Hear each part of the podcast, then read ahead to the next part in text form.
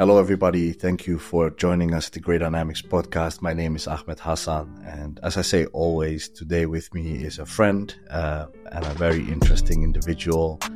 He's not going to share his name because of the work that he's doing right now. So we're just going to call him E.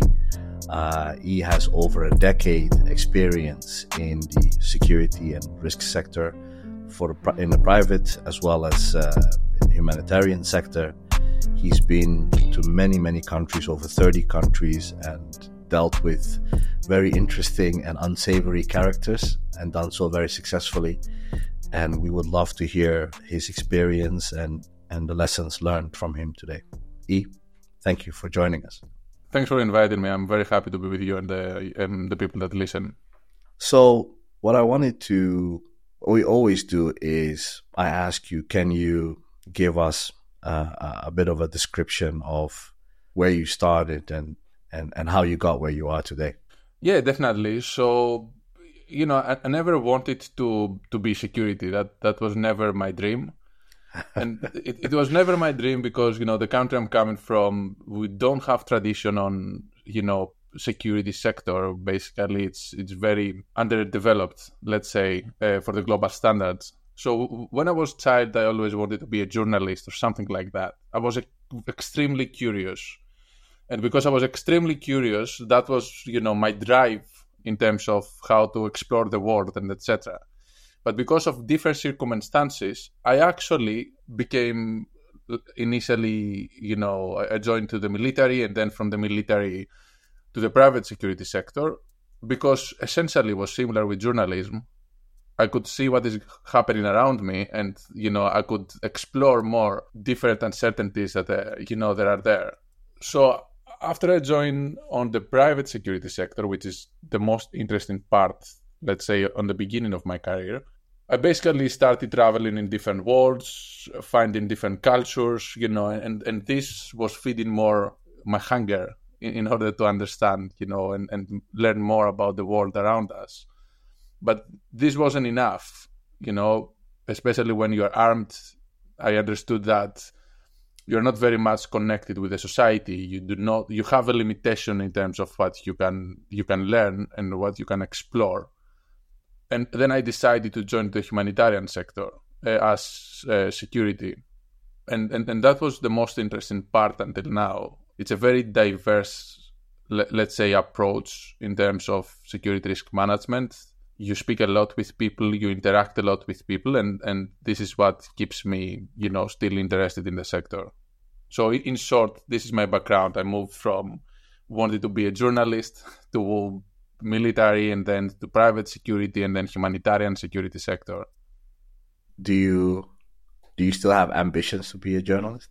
No, not really. Uh, I don't think I would be a good journalist because. Uh, I have a problem to focus. I think to be a good journalist, you need to be able to focus in the story that you want to produce. For me, I'm like from those guys that, you know, reading something or exploring something and then hearing something more interesting. I'm jumping there and then from there somewhere else and then somewhere else and somewhere else. And I, in the end, I have a full picture of something that could be like a tree, like, you know, a, a full analysis of a context, but it's not it, it couldn't serve a story. You know, it, it, it is something bigger than that. For instance, you know, in uh, in a country that I was in the past, let's say Yemen, I, I started exploring the tribal, you know, uh, analysis of of one particular location. I found myself uh, exploring beyond that, including the the the relationships between tribes and external actors such as Saudi Arabia or Emirates and then the relationships between Saudi Arabia and Emirates, and then the relationships between Al Qaeda and um, you know Islamic State, and then the relation, you know, and all this create a nice mixture of things. But you know, if I was a journalist, I would be mm-hmm. really, really bad. I think, I think it overlaps. Um, I think you'll be a great journalist, but that's that's just because you know how I know you. So I think you know maybe this quest for what's interesting is also what drives journalists to maybe write good stories. I think, but uh, it, it could, it I mean, I want to come back on on the Yemen because I, sorry, go ahead. It, it, it could be the case. I mean, um, I think security professionals and journalists have a lot of similarities. especially considering that they all try to go in places that human beings sometimes do not want to be there, but because of their curiosity or because of their mandate, you know, they need to be there. Let's talk a little bit about joining the uh, humanitarian industry. What was your experience like starting that and, and from coming from a security military background? Yeah, so, so this is quite interesting. And to be honest, it was um, a very eye opening, let's say, situation. And the reason why it was eye opening is, you know, coming from the private security sector, you have a very conservative, let's say, security risk management approach many times, which you know when uh, when when you try to mitigate risks most of the times you try to avoid them or you try to take you know extreme conditions uh, extreme con- to put extreme controls in place in order to mitigate them. But when i joined in the humanitarian sector initially i did it because that was let's say a natural progress in my career so from the field i actually had an offer to to be security lead in a country and basically having that chance, I thought that I know how to do security risk management. However, I understood very fast that the humanitarian security uh, understand risk not necessarily as something negative. And crisis is not ne- necessarily something negative. You know, what I usually say is that, you know, business resilience, especially for the humanitarian sector, is very much interconnected and, and linked with uh, business development, something that is not very clear on the private sector. So when I joined to the humanitarian security, I I think I saw myself becoming more complete, you know, on the security risk management, um, you know, sector in total. If I haven't done the private security in the past, I wouldn't be complete on what I'm doing today. But if I haven't done the humanitarian security, I can say that uh, I wouldn't be complete either. You know, this diversity in terms of risk management and risk appetite, I think is is you know fundamental on, on where I am today and fundamental in terms of how I understand security risk management. Can you give an example of a situation or a a conflict where the private sector could have learned from looking at risk and, mm-hmm. and, and security as an opportunity? Yeah, for instance, in, in the current ongoing conflict in Ukraine, the, there is extreme um, need for companies that, let's say, working a lot, uh, working in, in, in, on the energy sector. That that's not the case. You know, many big players are not there because of of a risk averse type of approach. While, especially last winter, if you remember, you know, Russians were targeting critical infrastructure, especially focusing on the energy side. In contrast, you know, the humanitarian organizations are working in the front lines. You know, there are organizations that are working as close as in uh, Kherson, in, you know, block by block, analyzing where artillery is taking place and working two blocks, you know, later from that, you know. And even if we see, you know, the increase of, of revenue of organizations, we are talking about an average increase between 15 to 20% increase of revenue annually. Th- this is not happening in any other sector. And this is driven by crisis. You know, many organizations, especially from the humanitarian uh, perspective, you, you see them going first just after the military in post-conflict or post-conflict or conflict locations. This is not happening on the private sector. Even even when it is about traveling, in some cases, you know, you see that the private sector is quite conservative. Mm-hmm. Why why do you think that? I, I think many people are coming from with a background on the military or with a background from the you know security or police and etc. They haven't really been in the field or if they have been in the field, they have been in the field as I did in the past, you know, been armed, been quite disconnected from the society. I think this is this is one of the reasons that I, I it's quite obvious in, in, in, my eyes. You know, when I started my career in the humanitarian security sector, I remember that I wasn't allowing or I was trying to block, you know, my colleagues to go to a detention center to, to provide humanitarian support there were a lot of mitigation measures that could be taken, but they were not obvious in my eyes because I have never done that before. S- since then, you know, I, I negotiated, let's say, access in in areas where we needed to cross front lines in, in, in Yemen. Or I negotiated, you know, with uh, criminal groups that were, were doing carjacking in, uh, Cameroon or in other locations, you know, something that is quite unspeakable for the private sector. But at the same time, it's quite part of the daily business life, you know, for the humanitarian sector. That's fascinating. Do you think that from a private sector perspective, just playing devil's advocate here, there is maybe a a reputational risk component that they don't want to be involved in or li- uh, like liabilities that that they think are especially if it's a public company where they have stockholders to to to think of. Do you think that plays a role in that in that decision taking and that supersedes maybe opportunities to do business?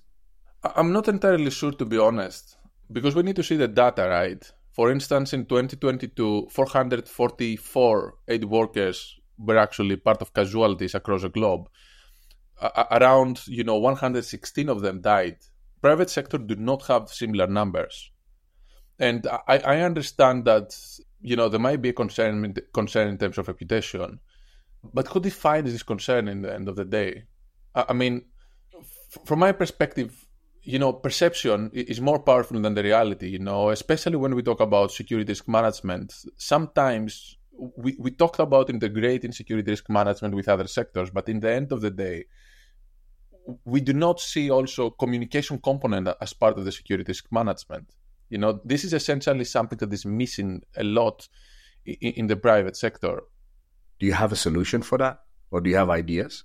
Yeah, for for, for instance, you know, um, I think earlier this year, if I remember well, or late 22, if you remember, there were companies that have been impacted by fake uh, Twitter accounts you know, some some of the biggest one, I'm not sure if I can mention them, were Lilly and Co. or Martin and Lockheed that lost billions just because of uh, fake Twitter accounts that uh, started making statements pretending that they're actually the official accounts as a result of what happened, uh, you know, in this uh, platform. Those companies were not prepared. And to be honest, no one was prepared about that. But th- there is a clear lesson learned in terms of how you can integrate, let's say, cyber security risk management and secure and physical security risk management and communication departments. For instance, when we do in the humanitarian security sector uh, um, an attempt to get access in a location, we try to integrate more than one department on that. We can have, you know, public statements that are targeted for particular stakeholders in a context, and, and this require a lot of analysis and and a lot of, you know, actor mapping, um, understanding, you know, in a context. This is not, for instance, happening in the private sector from my experience in the private sector, the main focus is on traditional security risk management approaches, you know, such as build doors, build gates, uh, build access control systems, uh, build build systems that will, you know, um, allow you to have a safe base, but not to develop your business. I found that very interesting because I think also that in the humanitarian sector, there is this where the crises and, and conflicts are, or the people affected by it, is the goal, right? Where I think companies often see that as an obstacle for business continuity. And I think also mentality needs to t- change. There needs to be training on, on executive level on, on how to understand these type of risks and not see them just as obstacles, even though it might sound a bit um, opportunistic, but see the opportunities to not only continue your business where others would not, but increase your business. Do you think there is a space for humanitarian sector and the private sector to work closely together? Firstly, I couldn't agree more than you, right? Even if we if we see the ISO 31000, you know, the risk is the effect of uncertainty on objectives. So the objectives are driving what risk we can take and, and what we define in risk in the end of the day. In, in my view, I, I think this has been somehow miscalculated in the private sector. Obviously, the humanitarian sector has a lot to learn about the private sector as well. You know, private sector has invested a lot in compliance, has invested a lot on systems, has invested a lot on have you know a sound policy in place in terms of security risk management. So it, it's not that the private sector need to learn from the humanitarian security sector. There is a lot of space to learn from each other, and unfortunately, there, there are not a lot of forums that bring professionals from both sides to, to talk you know about their experiences to talk about practices and etc etc you know even the best practices that we see on security risk management usually are either for people that have a very theoretical backgrounds or people that are, are not diverse in terms of exposure. And, and that's not a problem from the private sector. It's not it's also that you, you don't see very often humanitarian security professionals talk.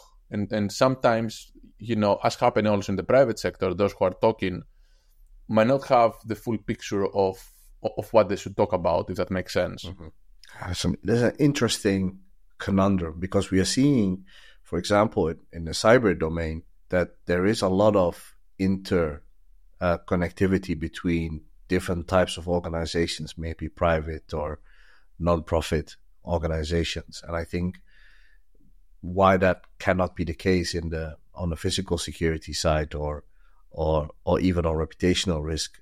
And maybe you know it's it's it's something that is happening slowly, and you know we we cannot see it, but you're closer to that than I am. What I what I want to ask you is because this is something that I find fascinating.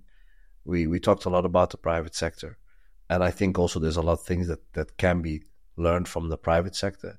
Do you do you think that the humanitarian sector has lessons to learn from the private sector risk management and security approach? Absolutely. Firstly, you mentioned about the cybersecurity um, component. This is something that the private sector itself have, you know, invested more than the humanitarian sector have in, invested historically, right? but but even when we talk about the physical security, for instance, you know, the isomorphic learning type of approach that private sector, especially oil and gas companies, have invested a lot is something that is extremely underinvested on, on the on the humanitarian sector. You know, in the humanitarian sector, for a long time, you know, it's it's very unusual to see lesson learned from from incidents that took place, and then many organizations ending up, you know, in, in major crisis. In the private sector, this wouldn't happen. You know, beyond that, there is stronger um, level of compliance. There is also stronger level of accountability that the humanitarian sector, for instance, in some cases, doesn't have in place. You know, as I said, I, I feel complete security risk management not because I'm working now as humanitarian security, but because I have worked on the private sector. I, I think one of, one of the elements that I would add in our conversation is that for people to to build further their capacity overall, they need to move they need to move around and, and, and not necessarily move around companies, but move around sectors. You know, the, the more you expose yourself on security risk management, the more you expose yourself on different uh, understanding of security risk management and different risk appetites, the more you are completing yourself. And you know, as you said, discussions already are are starting. There are forums that host both humanitarian security professionals and private security professionals or private intelligence, you know, professionals. That th- that wasn't the case before, and this is happening, you know, the last few years. So there, there is a lot of space for improvement in both sides. So it's not one side better than the other one. I think both sides have gaps that the other side have, have somehow already filled, if that makes sense. Mm. Yeah, absolutely. I mean, you you opened a, a, bit of a door there for me because we we haven't talked about this that much. Well, where do you see the role of of intelligence, not just from a, a private sector such as us, but also within uh, humanitarian organizations to to better do their job and and to help decision making? I mean, intelligence or geopolitical analysts, I think, are more um, important than ever, especially in, in the world we are living right now, which is extremely fast paced and, you know, becomes more and more polarized. So it's more difficult for organizations and companies to, to basically maneuver. See, for instance, in the last you know, triggered by the last war in um, Israel and uh, and Gaza, you know, many many companies are facing reputational risks because they haven't done proper analysis in terms of how the world see their engagement, you know, within this war. Many organizations also, uh, humanitarian organizations, face the same the same exact problem. Many organizations have been accused that um, did not speak as loud as they speak in other crises, and that's because of lack of investment on on geopolitical analysis.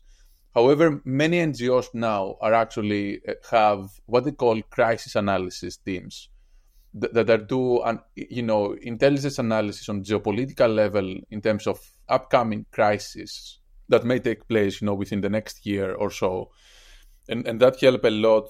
Investment of resources that helps a lot in terms of um, in investment on uh, humanitarian efforts, advocacy, policy, and etc. etc. So there is investment both in the private sector and the humanitarian sector towards this direction. But this investment could be faster than it is right now, if that makes sense.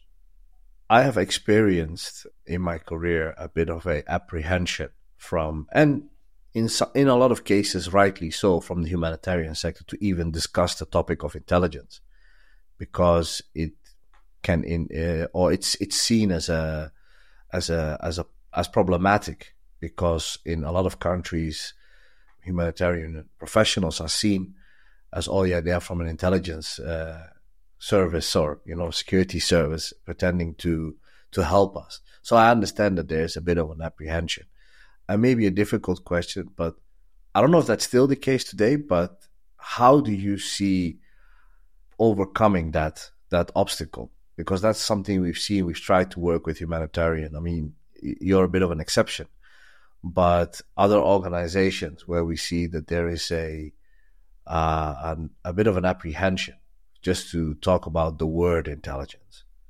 Well, I think that's a complicated question and has to do about context a lot. And it has to do a lot about context because even the word security is something that many NGOs are not using. You know, it, in my career as humanitarian security, I had so many titles I cannot remember them.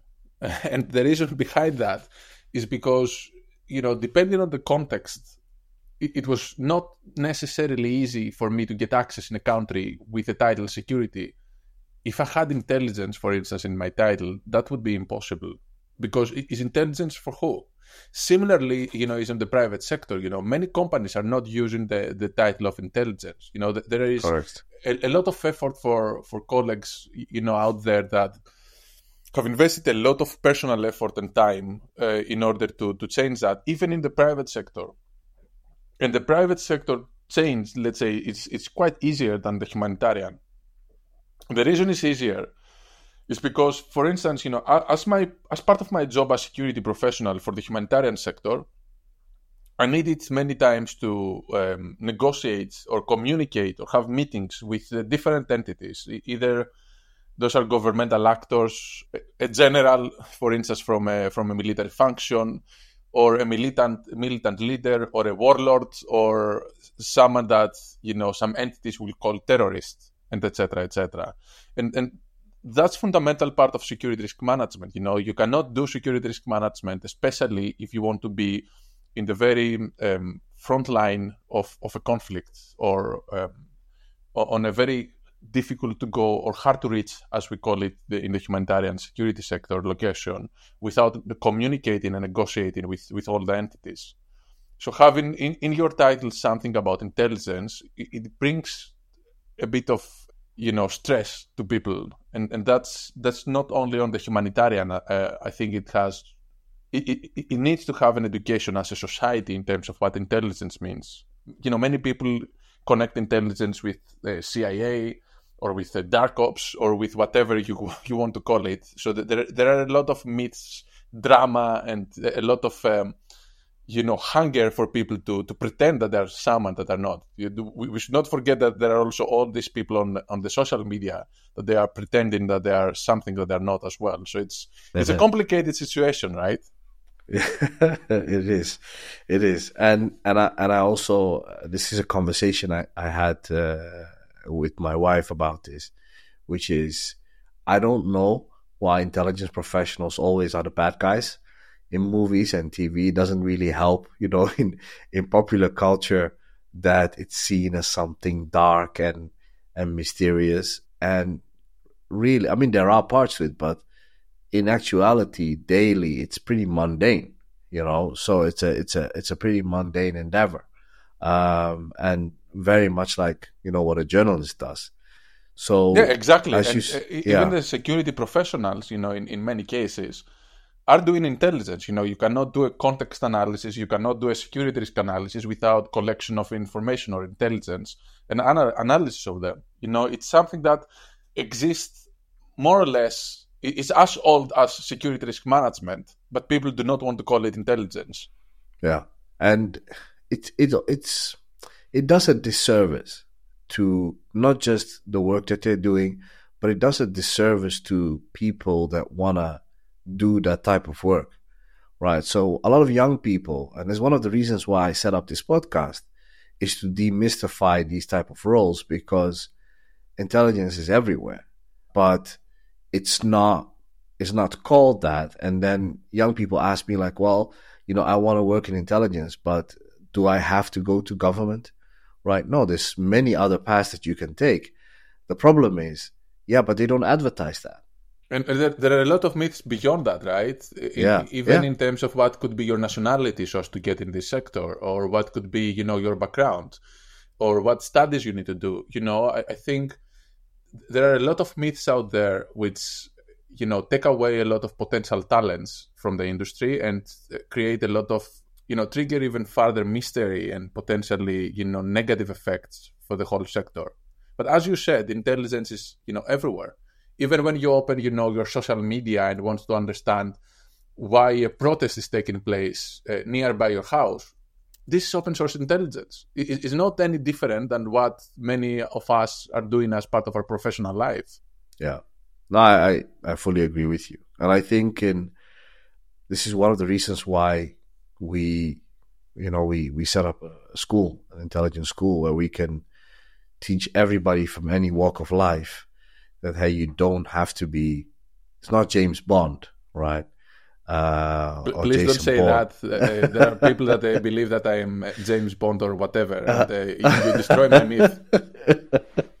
well, luckily they don't they don't know who you are, right? So that that that helps them a little bit. But I think this is a very important discussion to to to get into and and to to delve into a bit deeper because this is what I, I found fascinating because I've spoken to to colleagues of yours where they were like look, looking maybe at a uh, at a region or a country or, or an area and the level of knowledge and insight that they held was fascinating to me because I know that there are organizations, maybe government even, that do not have that level of insight and knowledge.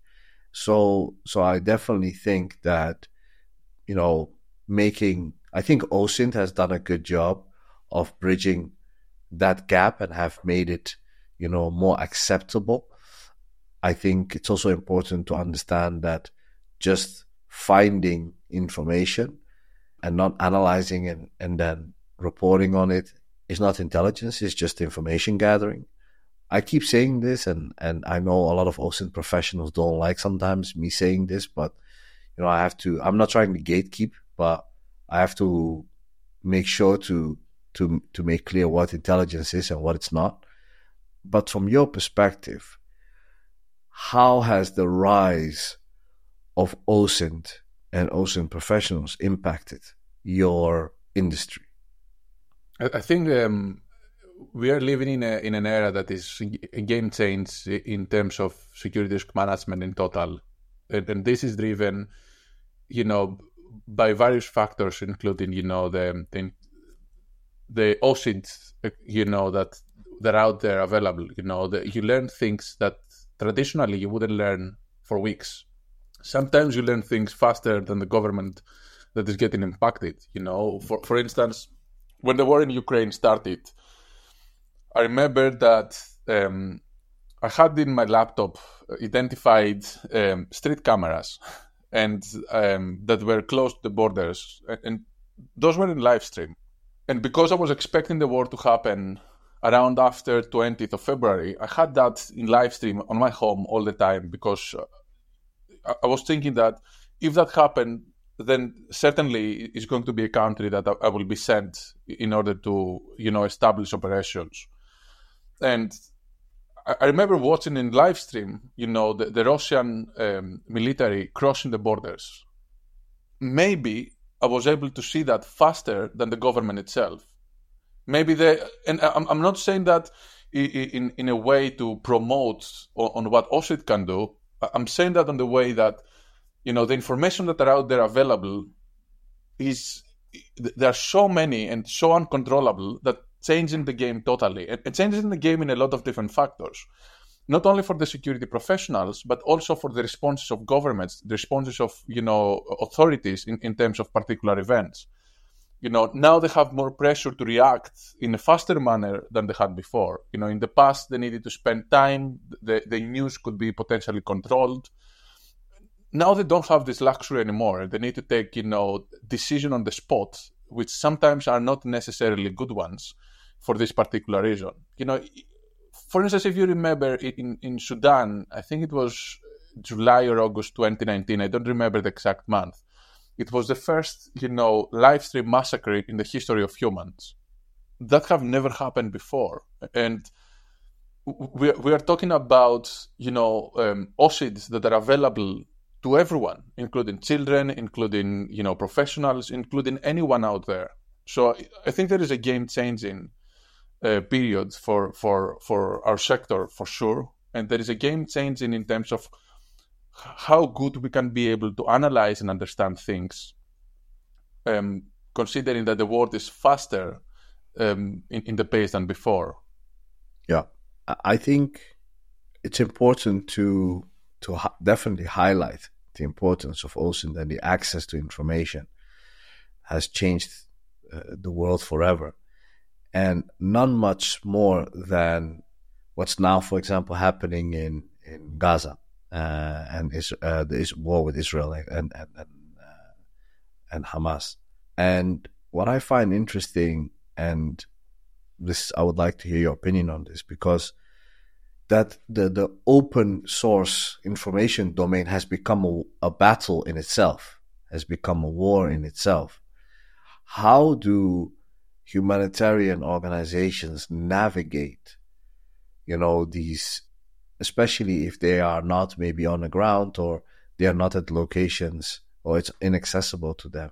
How do they nav- navigate this new information domain? I think this is where um, humanitarian um, organizations can learn from the private security sector because they don't invest a lot on that. They have not invested, sorry, a lot on that. For instance, you, you, know, in the very beginning of the war in Ukraine, I can give that as an example. I remember that we were trying to understand, you know, where you know refugees are going, and and we use, uh, you know, I, I used Google Maps because they saw the traffic. You know, it was as simple as that. You know, this is not something that many other professionals from from my sector did, but this is something that, you know, collection of open source intelligence is, is something that um, the private sector in, in, many fronts have invested more than the, than the humanitarian security sector, which is more dependent on the individual approaches and the individual investment on on um, you know outside of the box thinking. But in the war in Gaza that you mentioned, you know Gaza is now the deadliest war zone for civilians globally, based on figures that the UN is sharing, and it's really important to mention that in, in wars like Gaza, where communications have severely disrupted by one of the warring parties, you cannot have information about what is going on there. And you cannot have information in terms of how you can mitigate risks or what are the risks you are facing. But I, I want to say one more thing, again, from the example from, from Ukraine.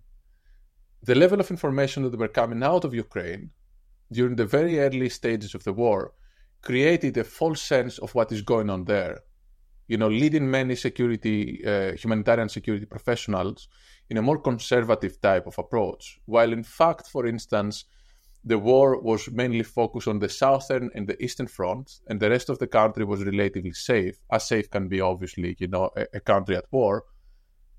that wasn't what people could understand by by uh, checking the media and the social media.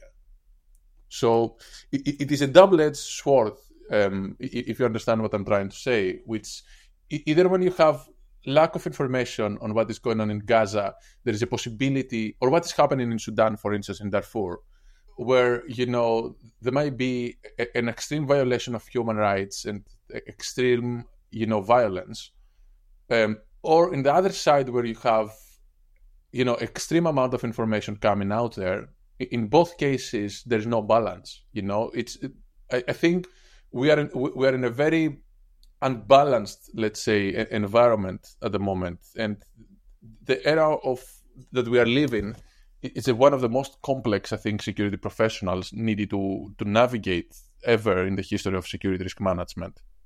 I agree with you, and uh, I think as an intelligence professional that the tools that we use in intelligence, uh, mainly intelligence analysis, looking at you know how do you how do you analyze information where there there's a, there's not much information or there is an overload of of false or misdirection and misinformation. There there are tools uh, such as structured analytic techniques to um, obviously they're not going to solve all your problems, but they help you at least combat your cognitive biases, which is incredible obstacle to overcome in the world we live in today, particularly since social media is shaping our worldview uh, more and more each day. And critical thinking skills are not uh, divided equally, let's say that. And, and which is why I think still humanity studies are important because we have to understand how we think and why we think the things that we think not to get into much of a philosophical debate there. I, I, absolutely agree, and I think especially when we talk about security risk management or intelligence, I think this should be considered part of part of the you know social studies. It is not it is not something that could go to. To, to any other direction, but I have also to, to share with you a fun story, um, especially because you you actually touched a lot about you know techniques and tools. I want to add you know on what you already mentioned, which by the way I totally agree that it's also necessary for people to think outside of the box in, in many cases because that's what is also missing somehow. You know, many times people are focusing on scripts, focusing on studies, focusing on on on the articles that they have read, but in the end of the day, especially um, when we talk about intelligence or security risk management there's an element that will always be thinking out of the box type of approach. You know, I, I was I'm not going to mention about the year or the specific location, but I, I, was in Sudan, and one of my tasks was to do a mine, a, a landmine analysis in order to, to know where I can send my staff safely in order to, to proceed on operations. And you know, when you talk about that with military people or, or, law enforcement people of, of any country, they will never basically clearly demonstrate where landmines are because they are there for a reason and they're there to protect their own selves and the civilians that they try to take care of. So I was in a dilemma. How can I collect, you know, this information? How I can be able to understand approximately where minefields are, so to know how far I can set my colleagues or not.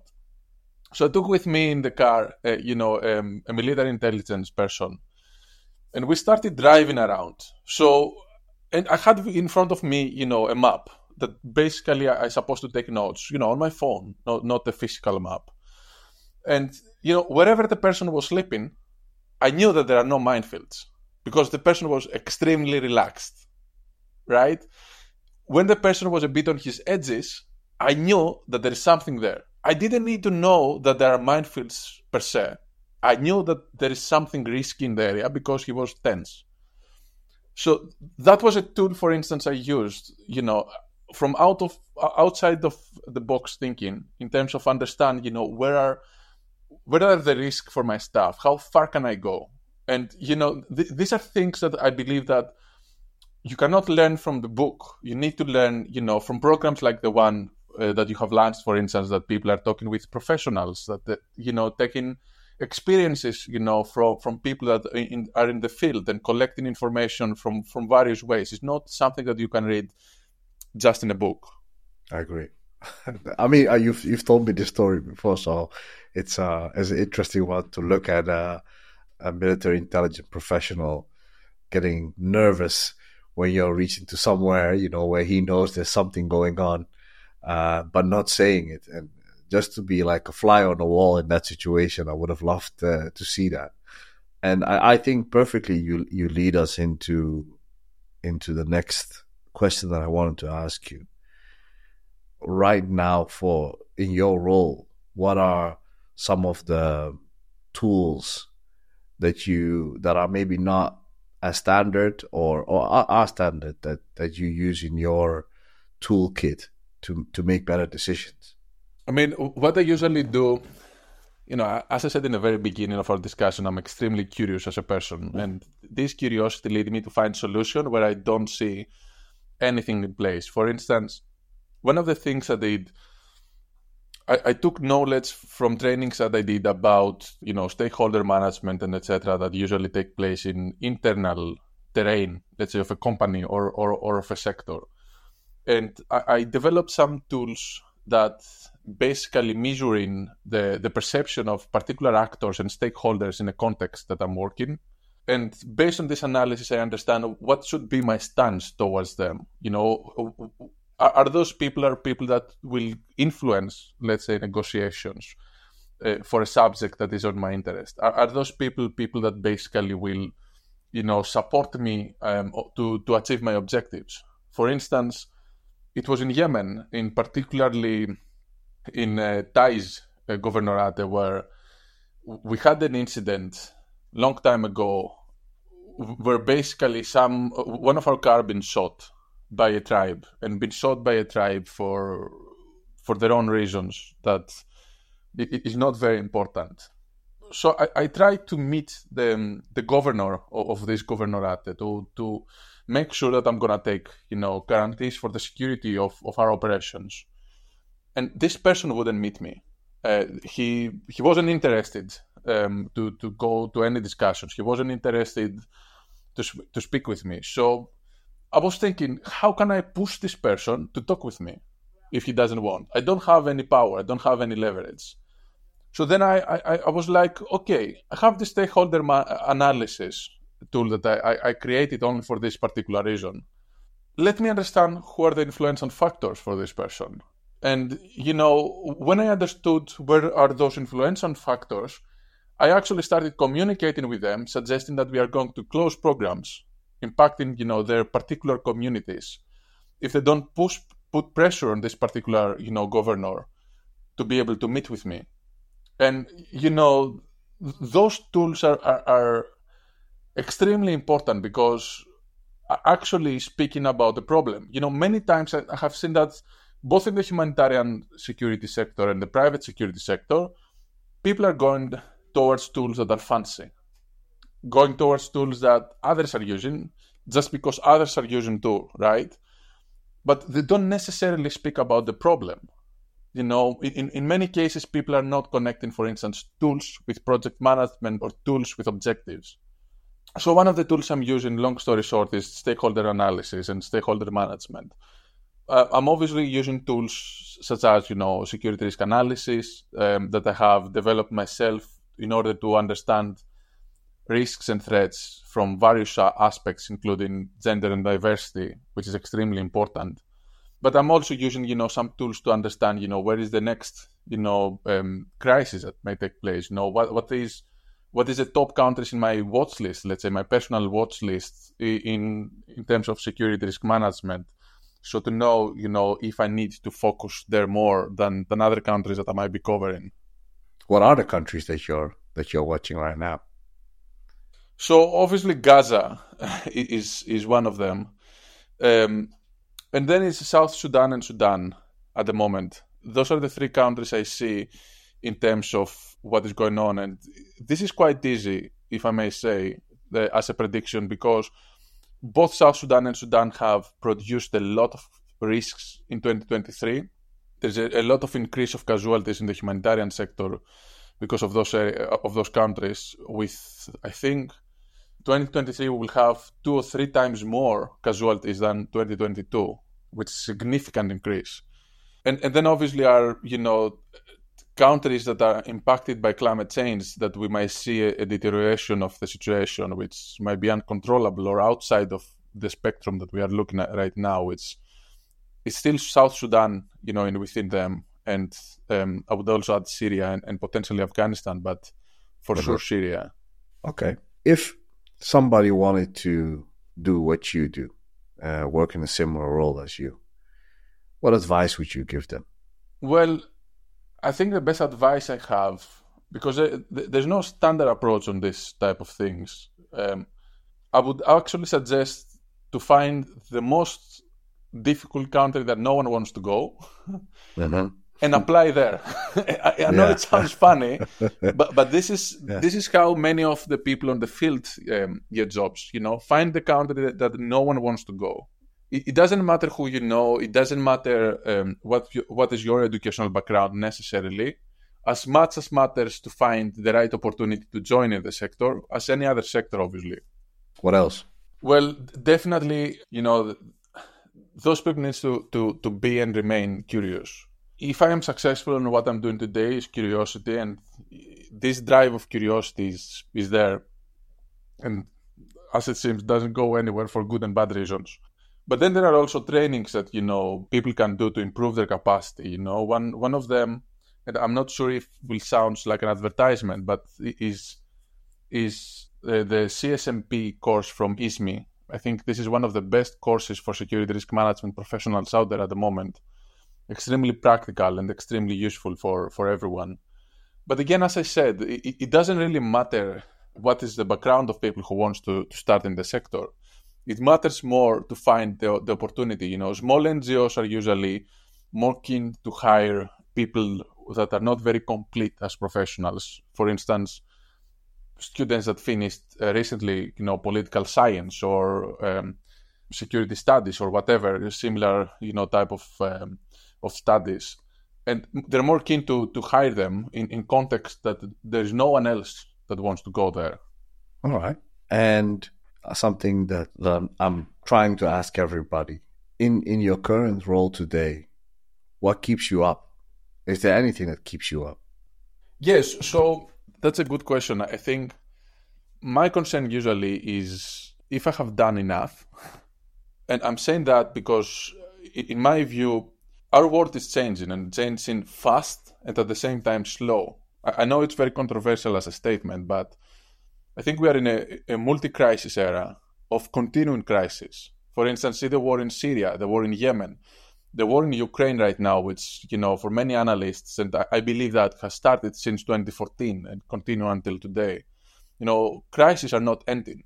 And as crises are, are not ending, more crises are coming, you know, let's say on board. And, you know, there is a, an extreme polar, polarization in the world, you know, at the same time, we have a sync of cyber and physical, you know, world realms.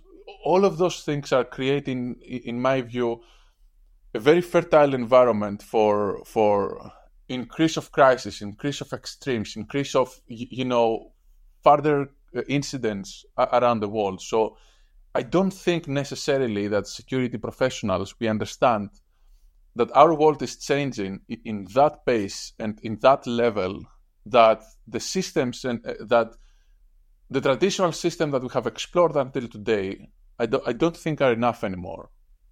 So that's what keeps me up. I think we are in the edge of changing, but at the same time, we are not there yet. Neither in terms of where the world is going and where the, the you know the society is leading, neither in terms of the system that we have in order to control you know this change. Mm. That's yeah, that's actually that's very similar, I, I would say, to uh, some of the things that, that, that keep me up. And, and don't forget that next year, you know, 2024, 4 billion people will vote in one year. This is first time happening in the history. So it's a lot of changes, a lot of coincidence at the same time. So I think 2024 it, it's going to be a very interesting year for, for our for our profession.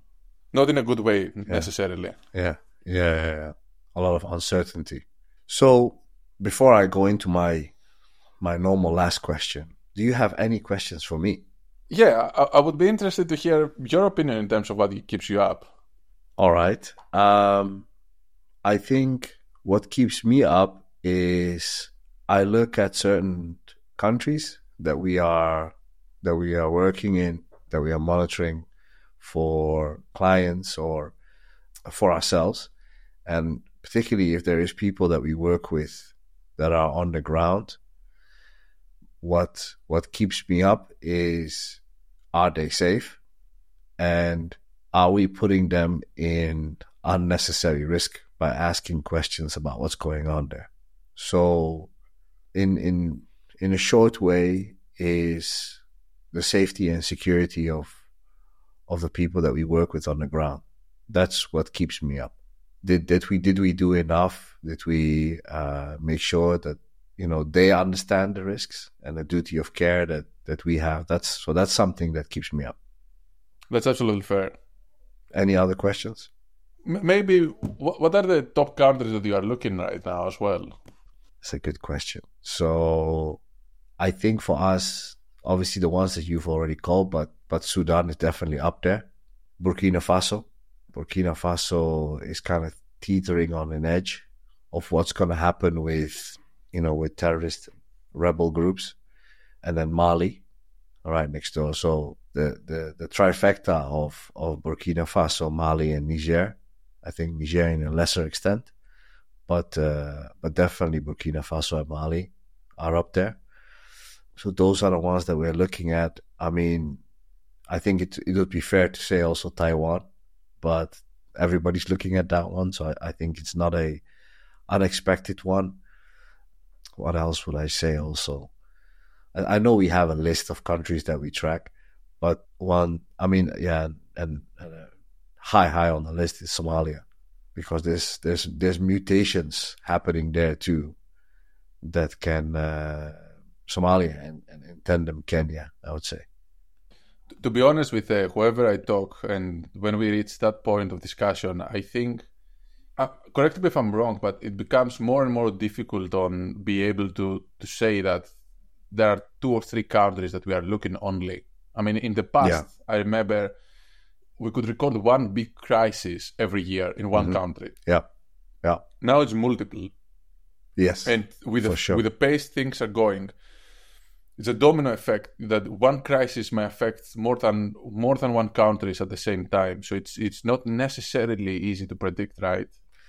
No, it's it's extremely difficult, and as you said, you know, the war in Ukraine had far-reaching effects on on the global south, mainly on like food supplies and and and you know the secondary and tertiary effects of that. So yeah, and if you add if you add there the climate crisis, right? Uh, yeah, you know, absolutely. UN actually suggested that sixty percent of refugees and internally displaced uh, people are now because of uh, the climate change yeah. you know there were between like 70 million and 100 million displaced people that you know those numbers are numbers that we never seen before no and what is so crazy about that too is that novel problems novel problems with refugees that we've seen in the past are becoming disasters and one of the very worrying effects that that that I'm that I am, yeah, that, that I'm seeing more and more is is the weaponization of refugees. Uh, I mean, we've seen it in the Belarusian uh, Polish border. We're seeing it now in uh, the Russian Finnish border. But there's a potential to see that in, in Gaza and, and Egypt border or Jordan. So I think this is a very worrying trend to weaponize refugees. Yeah, and uh, this happened first time in my understanding. You know, in uh, I think it was February or March 2020 with uh, the Greek Turkish borders, where there were you know some thousands of refugees going to the northern Greece for first time in, in, in that extent with a lot of conflicting reports on in terms of what happened and why that happened. I, I, I totally agree with you. And I, I, want to add there that it's not only the weaponization of, of refugees, it's also you know, the, the rule of law of so the, the rule of war is not anymore the same. It's also changing. You know, we see targeting of hospitals, targeting of of uh, schools, targeting of infrastructure that is critical, you know, for for civilians. We see that happening in, in Ukraine. We see that happening in you know unspeakable numbers in, in Gaza. We see that happening in Syria. You know, it's it's not something that we have seen before. I, I don't recall any time in, in, in my career recording that number of hits of hospitals that, for instance, happen in Gaza right now, or or children that are dying um, in in in a, in a conflict. For instance, in, in Gaza right now, um, if I if I'm not if I'm not wrong, there are around 4,500 children that have been killed, while in comparison, for instance, in 2022, there were 3,000 killed in, in, in global basis. So the intensity of wars and the intensity of, of where the world is going, I think, is in, numbers that we have never seen in the past. Absolutely, and it's um, it's what's what's even more shocking is the we've been we've become numb to this. Yeah, it is a polarization that we talked earlier as well. You know, we, we are keen to take sides without necessarily understand um, what exactly this means. Mm. Absolutely, absolutely, and it's it's for us. You know, it's one of the things we try is to we don't report on politics in, in, in a sense that we don't wear that on our sleeves, which is, you know, what any good intelligence analyst should do. But as you said, you know, if if if the flow of data you're getting is somewhat or somehow corrupted, it's going to be garbage in, garbage out, right? So selecting sources has become a nightmare in itself. You know, what to trust, who to trust. And, and I think keeping bias out, we're pretty good at it, but it's, it's becoming harder and harder not to make mistakes. And I think that's another important thing, you know, own up to your mistakes and, and apologize because I think in in especially online, you know, uh, guys and girls that report on on on conflicts, you know, when they make a mistake, they hope that people just forget because of the fast pace, as you're saying, the fast pace of changes, that people will forget the mistake I made. But when the dust settles, if the dust settles, hopefully it does, people will remember that you made mistakes and you didn't own up to them. You just left the mistakes to be. And especially if you're very active online, the internet has a long memory and people take screenshots of things you've said. So remember that, that that impacts, you know, the rest of your life and the rest of your career. So I think if I can give like a, a piece of advice to people listening is that if you make a mistake, own up to it, you know, fix it, apologize and move on. I mean, you don't have to grovel, but I think that's important. If you don't do that, people are just waiting for you to slip up. Yeah, absolutely. And you know, the the other thing that is also I think important to mention, especially for those who are already in uh, the security industry, is that this is also an element to, to take into consideration when you do your security analysis.